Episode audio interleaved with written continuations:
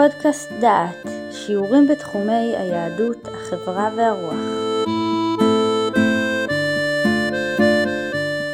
ברוכים הבאים לפודקאסט דעת, לקורס דילמות מוסריות. אנחנו בפגישה הרביעית.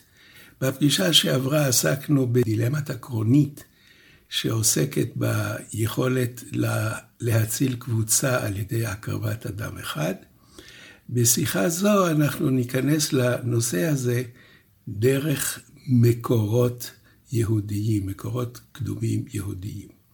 מדבר אליכם יהודה אייזנברג, המאחל לכם לימוד נעים.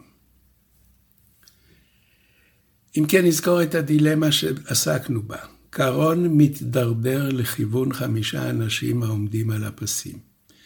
אם יגיע אליהם, יהרגו כולם. יש אפשרות להסיט את הקרון למסילה אחרת, ששם עומד אדם אחד בלבד. האם מותר להסיט את הקרון לכיוון האדם הבודד ולהציל את החמישה? אנחנו נעסוק עכשיו בדילמה לפי מקורות ההלכה והאגדה. המקור הראשון שנעסוק בו הוא מהתלמוד הירושלמי, ארץ ישראל, המאה השלישית לספירה. וכך נאמר בירושלמי תרומות ח' ד'. תני, סיעת בני אדם שהיו מהלכים בדרך, פגעו להם גויים ואמרו, תנו לנו אחד מכם ונהרוג אותו, ואם לאו הרי אנו הורגים את כולכם. אפילו כולן נהרגים, לא ימסרו נפש אחת מישראל. ייחדו להם אחד, כגון שבע בן בכרי, ימסרו אותו ואל יהרגו. אמר רבי שמעון בן לקיש, והוא שיהא חייב מיתה כשבע בן בכרי.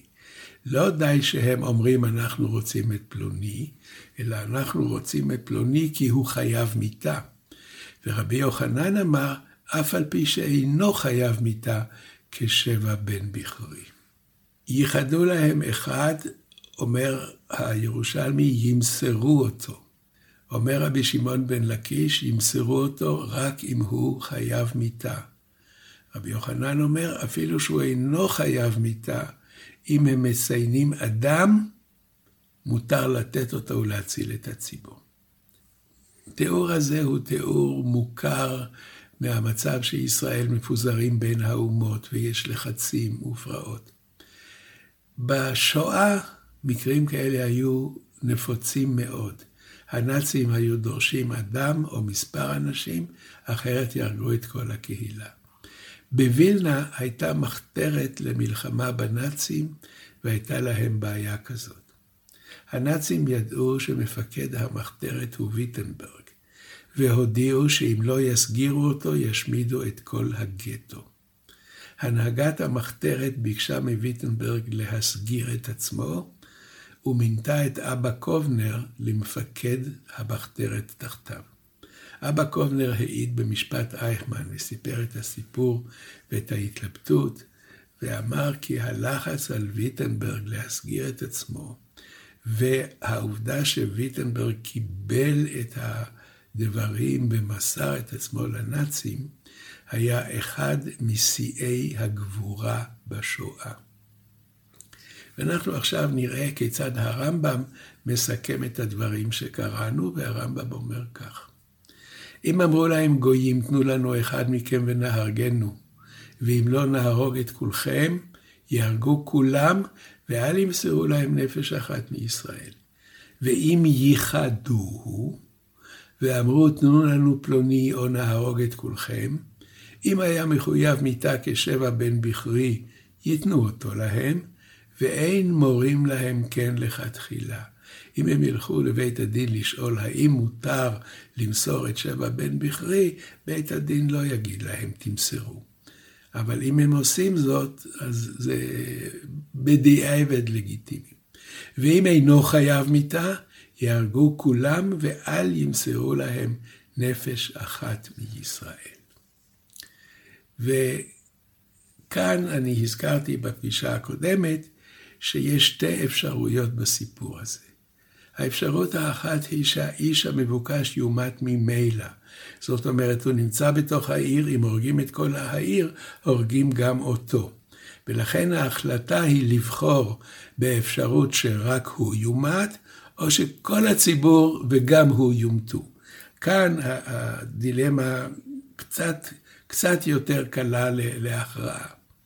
והאפשרות השנייה היא שהאיש המבוקש מתחבא, כמו הסיפור בווילנה, שוויטנברג התחבא והנאצים ביקשו מהיהודים למצוא אותו. אם כן, אם האיש מתחבא והאויב אינו יכול לתפוס אותו, אם לא יסגירו אותו, הוא יישאר בחיים וכולם יומתו. הקביעה שלא מוסרים אדם להריגה, שימו לב, היא גם כאשר הוא בכלל המתים, על פי העיקרון שהם מוסרים למיתה אדם שאינו חייב מיתה. זאת אומרת, לא רק כשהוא מתחבא, ובעצם כשמוסרים אותו להריגה, הורגים אדם שיישאר בחיים, אלא גם אם הוא בתוך הציבור שיוצא להורג, גם אז לא מוסרים אותו למוות. לא מוסרים למיתה אדם שאינו חייב מיתה. לא משתפים פעולה עם הרוצחים. אני חוזר לבעיה שהזכרנו אותה בראשי פרקים.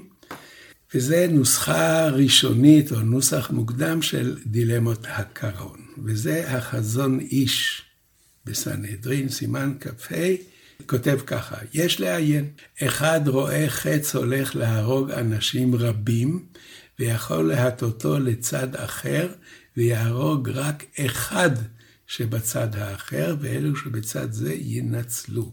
כן, אמרתי שאם מדובר בטיל, קל להבין את העניין. יש בפיקוד אפשרות להזיז את הטיל ממסלולו, השאלה היא אם מזיזים אותו מהמסלול שהוא יפגע בבית מלא אנשים, אל עבר אה, צריף שיש בו אדם אחד. אם לא יעשה כלום, יהרגו רבים, והאחד יישאר בחיים. זאת בדיוק השאלה. תנו לנו אחד, אחרת נהרוג את כולכם. תזיז את הטיל שיהרוג אחד, וכולם ינצלו. אומר החזון איש שיש הבדל בין תנו לנו אחד ונהרגנו, לבין הסטת הטיל. שימו לב, הוא אומר ככה, אפשר שזה לא דומה, הסטת הטיל אינה דומה למסור אדם להריגה. מדוע? המסירה היא פעולה אכזרית של הריגת נפש.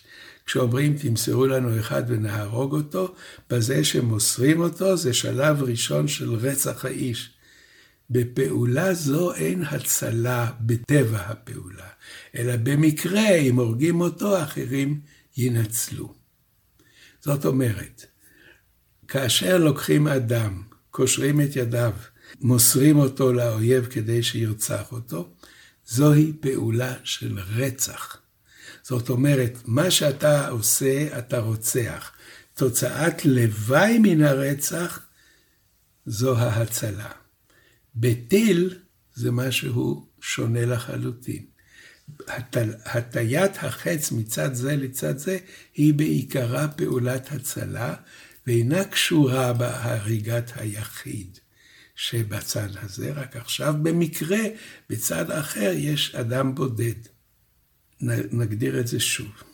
יש הבדל בין מעשה רציחה שהוא אסור, גם אם תוצאת לוואי זה הצלה, לבין מעשה הצלה שהוא מותר, גם עם תוצאת לוואי שמישהו ימות.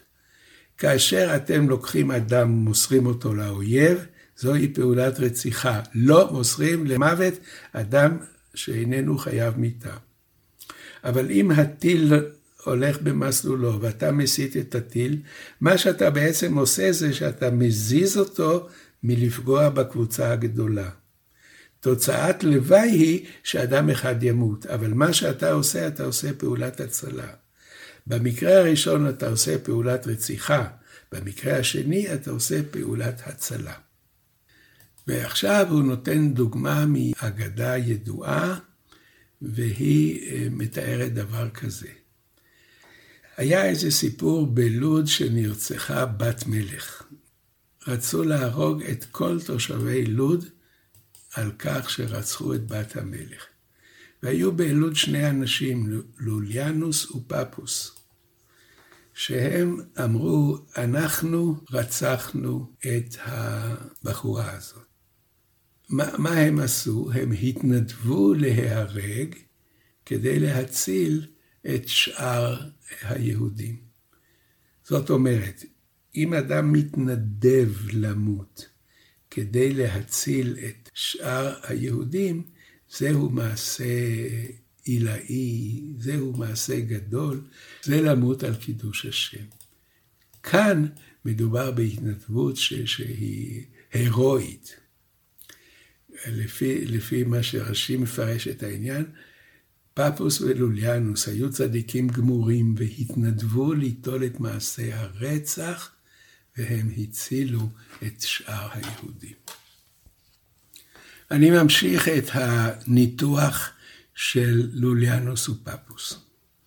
ובתלמוד מסופר סיפור כזה, רב יוסף בן רבי יהושע נטה למות. נטה למות זאת אומרת, אתה יכול להגדיר שיש לו מוות קליני, והוא כבר רואה את מה שמעבר לעולם, ואחר כך הצליחו להחזיר אותו לחיים, ואנשים כאלה היו הולכים לשאול אותם, מה ראית כשהיית רגל אחת בעולם האחר? אז רב יוסף, אחרי שהוא חזר לחיים, שאלו אותו, מה ראית ומה שמעת בעולם הבא? והוא סיפר שהוא שמע, הרוגי מלכות, אין כל בריאה יכולה לעמוד במחיצתן. זאת אומרת, קדושתם של לוליאנוס ופפוס היא אדירה. הם מסרו את נפשם והצילו את כל העיר. גם בגן עדן הם גדולים ואדירים יותר מאחרים. אם כן, אומר החזון איש, אולי לפי זה אפשר להציע שאם שני אנשים יהרגו וכל העיר תינצל, זה דבר יפה מאוד, זה דבר מדהים שהם עשו. אז יהיה מותר גם כן להסיט את הטיל לכיוון אדם בודד ולהציל את הרבים, או למסור אדם למיטה כדי להציל את העיר. אומר החזון איש שלא דומים הדברים. נזכור את העיקרון. צריך לראות את המעשה ולא את התוצאה. התוצאה היא הצלה. המעשה הוא רצח. במעשה שאתה מוסר אדם לאויב כדי להציל את העיר, אתה רוצח, והדבר הזה אסור. במעשה של יוליאנוס ופפוס, הם התנדבו. כאשר הם מתנדבים, אתה לא יכול לומר שאסור להם להתנדב. זו גדולתם של שני האנשים האלה. הסטת טיל זה מעשה שעניינו הצלה. הם מזיזים את הטיל ממסלולו שעומד להרוג קבוצה גדולה. הדבר הזה ייתכן שהוא מותר. מסירת אדם לאויב כדי להציל את העיר היא רצח, והדבר הזה הוא אסור. התנדבות זה מעשה הירואי שאי אפשר לעמוד במחיצתו. על זה צריך להוסיף את הספר ציץ אליעזר, רבי אליעזר ולדנברג, שהוא כותב שבמקרה כזה אל תעשה כלום, שב ואל תעשה עדיף. שב ואל תעשה פירושו שאתה לא יכול להחליט, אתה לא יכול להרוג את האחד, אתה לא יכול לעצור את הרכבת, אתה לא יכול לסלק את הטיל ממסלולו, אז אל תעשה כלום. כי כל מה שתעשה, אתה עושה דבר פסול. אלא אם כן התנדבות, אבל זה שייך לקטגוריה אחרת. עכשיו אני אתן דוגמה דומה ולא דומה לעניין הזה. תארו לעצמכם חולה שהוא נוטל מורפיום כדי להקל על כאביו, אבל מורפיום במינון קצת יותר גבוה יכול לגרום את מותו. או אישה בהיריון שיש לה כאבים, היא לוקחת תרופות נגד כאבים, אבל לפעמים התרופות האלה יכולים לגרום למות העובר. האם הדברים האלה מותרים? לפי ההבחנה של החזון איש, ונשים לב, בדיוק כמו שאם אתה מסיט את הטיל ממקומו, אתה לא ביצעת פעולה שלילית, עשית פעולת הצלה, כך כאשר האישה בהיריון לוקחת תרופות נגד כאבים, היא נלחמת בכאבים, היא לא נלחמת בעובר. החולה שמקבל מורפיום נלחם בכאבים, לא נלחם בחייו. זאת אומרת, אלה הן פעולות שהן מותרות, למרות שעיתים הם יכולים לגרום. מה גם שהדברים האלה אינם בטוחים שהם יגרמו למוות, ולכן כאן יש לנו את קבוצת המקרים שהיא מותרת. עכשיו אני רוצה להכניס לדיון שלנו עניין נוסף. אני ארמוז על הדברים עכשיו, ובשיחה הבאה אנחנו נפרט אותם לעומק. יש הצעה נוספת. אומרים הצרים על העיר, אומרים הגויים לקבוצה של היהודים שנתפסה, תמסרו לנו אדם אחד ונהרוג אותו וכולכם תנצלו. האם אפשר להפיל גורל, והגורל יחליט מי יהיה זה שימות? אז יש פה אה, מקורות מעניינים לעניין הזה. יש ספר בשם ספר חסידים, שהוא מיוחס לרבי יהודה החסיד, ויש בו מנהגים והלכות, הוא מהמאה ה-12-13. יש שם שתי המלצות שאחת סותרת את השנייה. ותשימו לב כמה זה מעניין. בסימן קס"ט הוא מספר סיפור כזה. אנשים נוסעים בספינה ויש סערה והספינה עומדת לטבוע. כפי שאנחנו יודעים מדרכי הספינות בעולם העתיק, אם הספינה מכילה מסע כבד, היא תטבע, ולכן במקרים כאלה זורקים מן הספינה כדי להקל עליה, ואז הספינה יכולה לעמוד בסערה. הספינה מלאה אנשים וצריך לזרוק אנשים. האם מותר לזרוק אנשים כדי להציל את היתר? ואת מי יזרקו? אומר ספר חסידים, והוא נותן לזה אה, מימד מטאפיזי.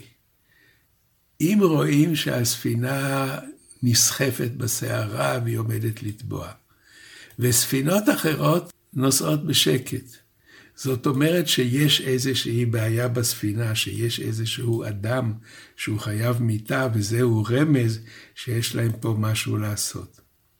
אז הוא אומר ככה, אם כל הספינות אינן בסכנת טביעה, ורק הספינה הזאת, מותר להפיל גורל. איך, אבל איך לבצע את זה? מי שיפול הגורל עליו שלוש פעמים זה אחר זה, רשאים להפילו בים. זוהי דרישה שמבחינה סטטיסטית היא, היא בלתי אפשרית כמעט. זאת אומרת, בספר הסידים אומר ככה, יש לך איזשהו אות מטאפיזי, משהו שלא מהעולם הזה, שמראה שיש בעיה הזאת בספינה ומישהו ממנה חייב למות. אז איך אתה מגלה אותו? הספינה צריכה לפרוק מסע, צריך לזרוק מישהו לים. תפיל גורל בין כל האנשים. אם שלוש פעמים ייפול הגורל על אותו אדם, מותר לזרוק אותו לים. במקום אחר הוא מספר אותו סיפור, והוא אומר דברים הפוכים. בסימן רנ"ה הוא כותב כך: בני אדם שבספינה והיה רוח סערה. אין רשאים להפיל גורלות, שאם ייפול על אחד מהם צריך להטילו בים, ואין לעשות כאשר עשו ליונה בן אמיתי, אנחנו זוכרים שזרקו אותו לים. למה הוא אומר? עכשיו הוא נותן כאן אה, הבחנה משפטית מעניינת. וההבחנה המשת... המשפטית היא, מה הסטטוס של גורל, מפילים גורל. אנשים שמים, אה, כל אחד מכניס לקופה 100 שקל, מפילים גורל, מי האיש שיקבל את הכסף הזה. אז הוא אומר, יש מושג שאסמכתא לא קני. אם אדם עושה עסקה שהוא בטוח שהיא לא תתממש, אז, אז העסקה הזאת אין לה תוקף. אם כך הוא אומר, גורל לא יכול לקבוע, כמו שבגורל אתה לא יכול לחלק כסף, מפני שכסף שנופל בגורל הוא לא כסף שאנשים מסכימים לקבל או לתת אותו, כך בהחלטה מי ייזרק לים, ההחלטה הזאת לא יכולה ליפול בגורל. אני מסכם. ספר חסידים פעם אחת כותב שאם הספינה, יש רמז שמישהו בספינה חייב מיתה, משום שהספינה הזאת היא היחידה שהיא עומדת לטבוע, מפילים גורל, ואם שלוש פעמים הוא ייפול על אותו אדם, רשאים לזרוק אותו לים, ופעם שנייה הוא אומר, לא עושים את זה, לא... גורל זה לא הסכמה משפטית, שכולם יחליטו מפילים גורל, ומי שהגורל ייפול עליו הוא זה שצריך לעוף למים, מפני שכשהולכים לגורל הזה, כל אחד בטוח שהוא לא, לא הוא ייפול בגורל. עכשיו יש פה הבחנה מאוד נחמדה של החזון איש, והוא אומר ככה, מה קורה אם כולם הסכימו להפיל גורל? זאת אומרת, יודעים שיש עודף משקל, מישהו צריך לעוף למים. ואז כולם אומרים, מוכרחים לזרוק מישהו, נפיל גורל. כולנו מסכימים שמי שהגורל ייפול עליו הוא זה שיעוף למים. במקרה כזה מותר להפיל גורל, והיחיד ש... שיעלה בגורל הוא דומה ללוליאנוס ופפוס. הוא התנדב, כל אחד אמר, אני מתנדב לקפוץ למים כדי להציל את כולם. הסכמה להשתתף בגורל היא הסכמה לבצע אותו. הרב יוסף שפרונג זה כותב תלמודי שהוא נותן הבחנה מעניינת, והוא כותב ככה: מדוע, מדוע הגורל איכשהו שובה את הלב? הוא אומר, אין לנו זכות לבחור סתם בן אדם ולמסור אותו להריגה. אנחנו נגיע בהמשך הקורס הזה להבחנות אפילו של הסתדרות הרפואית, איך בוחרים את האדם שלא נותנים לו טיפול אם אין מספיק אה, מיטות לחולי קורונה. נגיע לזה. אבל בעיקרון, יש אדם אחד מיותר בספינה, אתה לא יכול לבחור אותו סתם לפי צבע השיער, או לפי מצב הרוח, או לפי ההשכלה, או לפי התרומה שלו. כשמפילים גורל, כולם עומדים באותה רמת סיכון שהם יעלו בגורל. כיוון שכך זה שוויוני, ההחלטה היא שוויונית. זאת אומרת, כשמפילים גורל, משפרים את הסיכוי של כל אחד ואחד לזכות. מפני שלא תופסים בן אדם סתם, אלא יש פה החלטה כללית, הסיכויים של כולם שווים. סיכויים של כולם שווים, זו בעצם הסיבה שבהסכמה של כלל הציבור מותר להפיל גורל. אני מסכם את הפרק הזה ואת מה שעשינו בו. התחלנו בשיחה שעברה את דילמות הקרונית, כאן סיימנו את הדילמה הזאת, ודילמות דומות לה במסורת ישראל. המרכז של הדיון שלנו היה, האם אפשר להקריב את היחיד כדי להציל את הרבים. מן הנושא הזה עברנו לשאלה, איך בוחרים את האחד שצריך למסור אותו למיתה. כאשר יש אויב שהוא דורש אחד, הוא בחר, והתשובה הייתה לא נותנים. מה קורה אם יש סירת הצלה שיש בה יותר מדי אנשים והיא עומדת לטבוע וצריך להשליך אחד לים? את מי ישליכו? יש פה בעיה שדנו בה. הוספנו דרך פתרון חדשה, להפיל גורל. וראינו שאם הגורל מוסכם על הכל, ומוחלט שמי שהגורל ייפול עליו הוא זה שיושלך לים, אזי יש לנו פתרון איך לבחור את האיש. עסקנו בבעיות המשפטיות והחברתיות הקשורות בהפלת גורל, ועכשיו אני רוצה להקדים את מה שיהיה בשיחה הבאה. בשיחה הבאה הנושא שלנו יהיה מה עושה הגורל. האם הוא מגלה מה שצריך לקרות, מזל, השגחה פרטית, מה שנגזר על האדם, או שהוא תרגיל סטטיסטי. ואם הוא תרגיל סטטיסטי, אין לו שום מימד ערכי. אם כן, אנחנו דיברנו על הגורל כאפשרות לפתור את השאלה את מי לבחור כשצריך להרוג אדם אחד, דהיינו לזרוק אותו לים בגלל עודף מטען.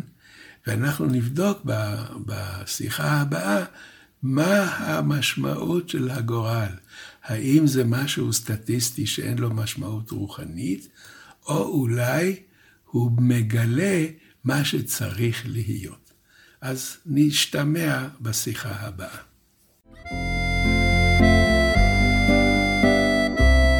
שמעתם שיעור מתוך הקורס דילמות מוסריות, מאת פרופסור יהודה אייזנברג. את הקורס המלא וקורסים נוספים תוכלו לשמוע באתר דעת במדור פודקאסט.